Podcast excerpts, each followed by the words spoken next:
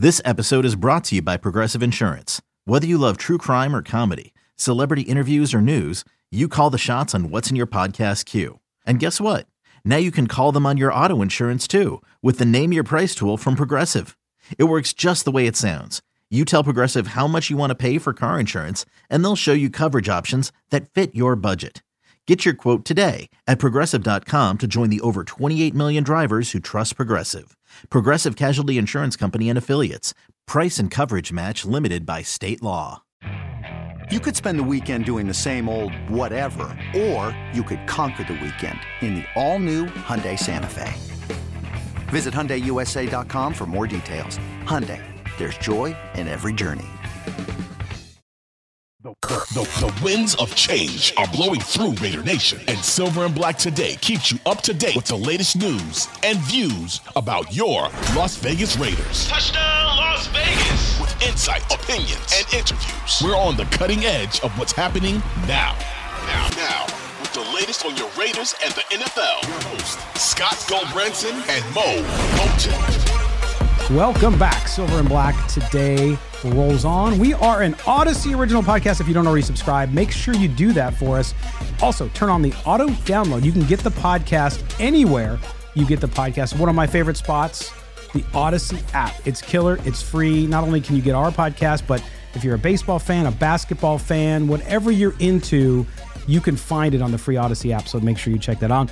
Uh, hearty hello to our YouTube viewers some of which I'm sure are decrying the shirt I'm wearing, but that's okay. Thank you guys. Make sure you hit subscribe and the notifications bell when we have a new video up. And of course, during the season, we're live on Sunday nights after the game as well. So those are always a, a blast. All right, Moe, we come back. One of the things that you and I have talked about here on the show, uh, really since the offseason, moving into the draft and after the draft, is the Raiders' need in the defensive backfield. Cornerbacks, uh, the Raiders needs help there.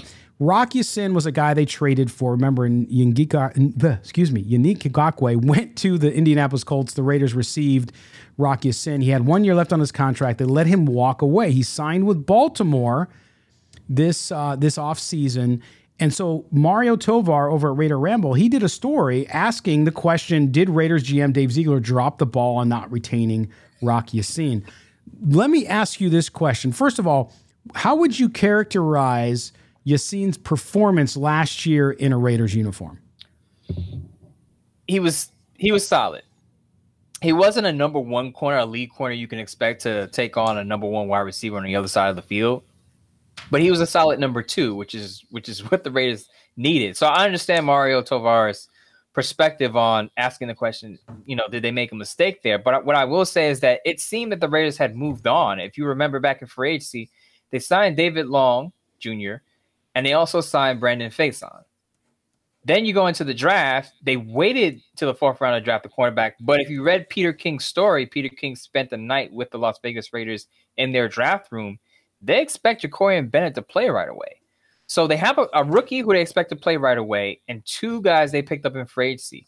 It was clear to me that they had already moved on even before Ya-Sin had signed with the Ravens for a one year, $4 million deal. So and also remember, Ya-Sin finished the year with with a knee injury, I believe it was. So we don't even know what his condition is. So maybe there are questions about how well he recovered from his injury or where he is in his recovery. But clearly, the Raiders thought that they they made some better options or better, better choices in free agency and the draft at the position. Yeah, I, I think you're right. And and it's interesting because I listen, I like the player. We talked about it last year that uh, his time with the Colts, you know, he did well too. He was he was well hyped out of college a big pick for them, and he suffered there with some injuries. He suffered again, like you said, at the end of the year with the Raiders. It didn't impact him most of the year, but certainly towards the end of the year, it did. I just think, though, that people understand, you know, they see a guy, and like you said, he was solid. It wasn't like he was an all pro, it wasn't like he was terrible. He was not getting burned, he wasn't toast. Uh, but at the same time, he wasn't so spectacular that they felt that they couldn't do better on the open market. And you talked about some free agents that are still out there that they could sign.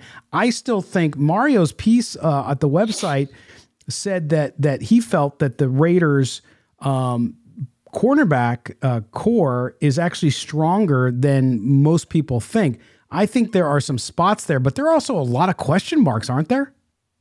Right, and I and I know I would be remiss if I didn't mention Duke Shelley because there are a lot of Raider fans yeah. out there who are big fans of Duke Shelley and think that he could be a number two after his sort of breakout year at the Minnesota Vikings last year. So that adds to my point that the Raiders just have so many other options that they were comfortable letting Rock Rock Rock Ya-Sin go. But what I will say about the cornerback position on the Raiders roster is you have Nate Hobbs, who we think could be an elite cornerback. Now he took a step back last year. He had a hand injury, so that was part of it. But a lot of people think you, Nate Hobbs is a, is a lead corner. It's the other two spots that you're worried about. Who, if if Nate Hobbs is playing in the slightly outside, who's going to be opposite him? And I think the rate while the Raiders do have depth at the cornerback position, there's still a lot to prove among the guys who can play a lot of snaps. We mentioned David Long Jr. He had some moments with the Rams, but still has a lot to prove. Young, uh, Duke Shelley has one solid year at the Vikings, still a lot to prove with consistency. Oh yeah, Fra- uh, Facyson, who we saw two years ago under Gus Bradley, can he play that well? Under a different defensive coordinator, because he did lead the Raiders in pass breakups that year, and I believe it was 2021. And then Jakorian Bennett, who I like out of Maryland, who I think can be a starter, obviously has a lot to prove because he hasn't played a snap with the pros. So again, the depth is there. It's just one of those, one or two of those guys have to step up. And of course, you have Amik Robertson who improved under Patrick Graham last year, also has to show some consistency there. Yeah, and there was also some thought, uh, especially uh, in the conversation here about Rocky Ya-Sin, about the fact that, well, wait a minute, the Raiders traded Ngakoue for him, and now he's gone. Well, our good friend and your colleague at Bleacher Report, Matt Holder, wrote about it and said, hey, it's pretty much a wash because Ngakoue's gone too. He's not on the Colts anymore. So I know people like to look at a trade and say, well, but they gave up this guy. And it's like, yeah, but you know, you were kind of swapping value there. They were kind of equally valued. Uh, and now they're both with different teams, right? They're both gone. Uh, from the teams that traded them to one another, and so I think you look at that. I think fans look at that, and and I I know fans are not as down on Dave Ziegler as they are on Josh McDaniels because the body of work is greater because we saw 17 weeks last year with Josh McDaniels. But I think that's a little bit of the carryover here too. It's like the I think I find that Raider Nation just wants positive momentum, and it seems like, hey, here's a player. The fans liked him, they thought he did well, and then he's gone, and they kind of turn their ire towards the the, the franchise. But like Matt Holder pointed out, it's basically a y- Yannick Ngakoue is not even on a roster right now, no. which surprises me because he it has does. like eight sacks in like four or five consecutive years, and he's not yeah. on a roster, which is nuts to me. But um, pretty much the teams that made the trade, the Colts and the Raiders, neither acquisition worked out for the long term, right? right? So, but as I said, it's just a matter of I, I think the Raiders play the numbers game rather than re-sign Ya-Sin or Ya-Sin they felt like okay, one of these guys has to show up and show something at through training camp in the preseason, and we can plug that guy in opposite Nate Hobbs while we have Amik Robertson in the slot. Hey, it's Kaley Cuoco for Priceline. Ready to go to your happy place for a happy price? Well, why didn't you say so? Just download the Priceline app right now and save up to 60% on hotels. So, whether it's Cousin Kevin's Kazoo concert in Kansas City, go Kevin, or Becky's Bachelorette Bash in Bermuda, you never have to miss a trip ever again. So, download the Priceline app today. Your savings are waiting. Go to your happy place for a happy price. Go to your happy price, Priceline. And that's what I think you see NFL front offices do in cases like this, Moe, is that listen, we trust our talent evaluation. Now, whether or not they're right, we'll see, to your point about the young talent coming in and anybody else they add. But they're in essence saying we're going to bet with our evaluation on a younger guy coming in uh, who who's not going to cost us as much because they have a lot of work to do. Uh, and I still think they have work to do before July as well. And so I think that's where they're at. They're they're sending a signal to all of us that look, we're good. Yeah, he's a good player. They're not. No, nobody said that Rock wasn't a good player and he, that he wasn't a good cornerback. That's not what they're saying. But they're saying we're going to trust our own evaluation. We're going to trust our own plan on what we want to do long term, and we rather save the money and do something else with it.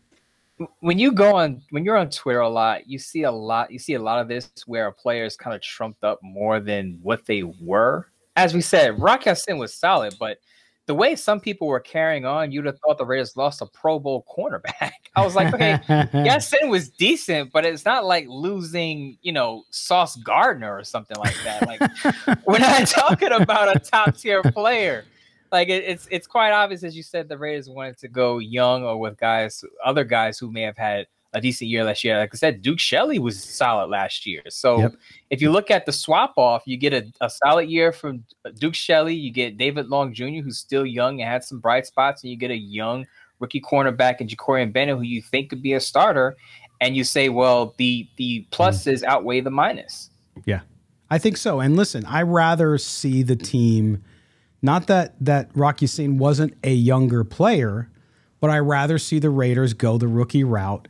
If they miss on a pick and the guy doesn't turn out like Bennett doesn't turn out to be the guy they want him to be, okay, they own that. But I rather see them do that because they're trying to build from the ground right there. They're trying to get a player into the system right out of college, get him into the culture, more importantly, the Raiders culture that they're building in the building and get him from there. I rather see that than re-sign a guy who has done well but is going to get more money. So we'll see what ends up happening uh, with that one. But Moe, the other thing I wanted to talk about in this segment before we before we move on is uh, Mark Davis. So I don't know if you guys are keeping track of what's going on with the rules. We talked about the numbers. We talked about the emergency quarterback coming back, but also there is the the proposal on the deck there with the owners for their meeting soon where the Thursday night game could be flexed. So let's say the Raiders are scheduled, or let's say the Cowboys are scheduled on a Thursday night against someone, and the Cowboys end up being 0 6. And so the NFL wants to flex them out, move them back to Sunday, and move, let's say, the Raiders and the Chiefs to Thursday. That's one of the proposals on the table. Now, Mark Davis has spoken out and said no, and he's done it from the fan perspective. And we're seeing more of this, especially with some journalists and some other owners coming out and saying this. And I agree. You know, the NFL has gotten so expensive. Fans have trouble. We know this in Las Vegas. The, Las Vegas is the stadium with the highest price tickets in the league. So I feel for Raider Nation. They tell us all the time, Moe, that it's expensive. So so it's expensive. So now Raider Nation, for example, makes plans. Let's say they have a Thursday night game, which they do. They make plans. They book their hotel in Las Vegas. They book their airfare. They get their friends to do that. Everybody's meeting in town for the game. And then the Raiders lose two in a row, and the NFL decides to flex them out. And suddenly you're stuck with plane tickets you can't use. You're stuck with a hotel that you lost because it took a deposit. And fans lose significant amounts of money. Kudos to Mark Davis on this one. I don't know how the rest of the owners feel on it, but the flex thing on a Sunday or a Monday night, I understand it to a certain degree. But a Thursday night, Sunday, it's bad for fans going to games. Mark Davis is a man of the people, and that's why I think a lot of people like Mark Davis because he doesn't act like a pompous, arrogant, rich person. He looks at a lot of things from a fan perspective, and I think a lot of fans would agree with him. If I made plans, I would be pissed if then the NFL flexed out the game and was like, as you said, what am I going to do about my itinerary, my itinerary, my plan? So I, I get it from that perspective, but you know how the NFL works. They want the best product on the TV at any given time, and sometimes at the expense of fans and fanfare.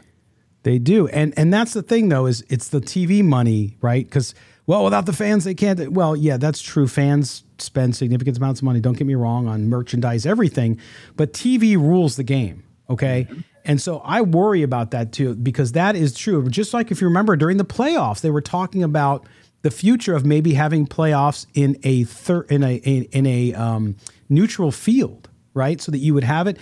It was based this time on some other issues, but they were thinking about the fact that they might have the playoffs like they do the Super Bowl. And then, but then you hurt local fans. So if you're a local fan in Las Vegas and you have season tickets and the Raiders make the playoffs, you get first dibs on tickets. And now suddenly they put the playoff game in LA or they put the playoff game in Texas. Like, how do you do that? So, so I, I wonder. The NFL is always going to float stuff out there. I think this is an example of that. They're floating it to see what the reaction is and to see what'll happen. Uh, it also can hurt a team as well. Imagine a team uh, plays on uh, a Thursday and then suddenly their game gets flexed to the other Thursday. It just throws off schedules. There's all sorts of things. It's not impossible because you're still playing on a short week. I just think it's bad for the game, but the NFL will do what's good for the NFL and what's good for the greenbacks. So we'll have to see where it goes. They're going to tinker with things, but this to me doesn't make sense. I, I just say it's bad enough that people are pushing back against Thursday night games. Now you're going to flex them and, and possibly, you know, kind of, I don't want to say ruin people's schedule, kind of change them under short, not under short notice, but change them.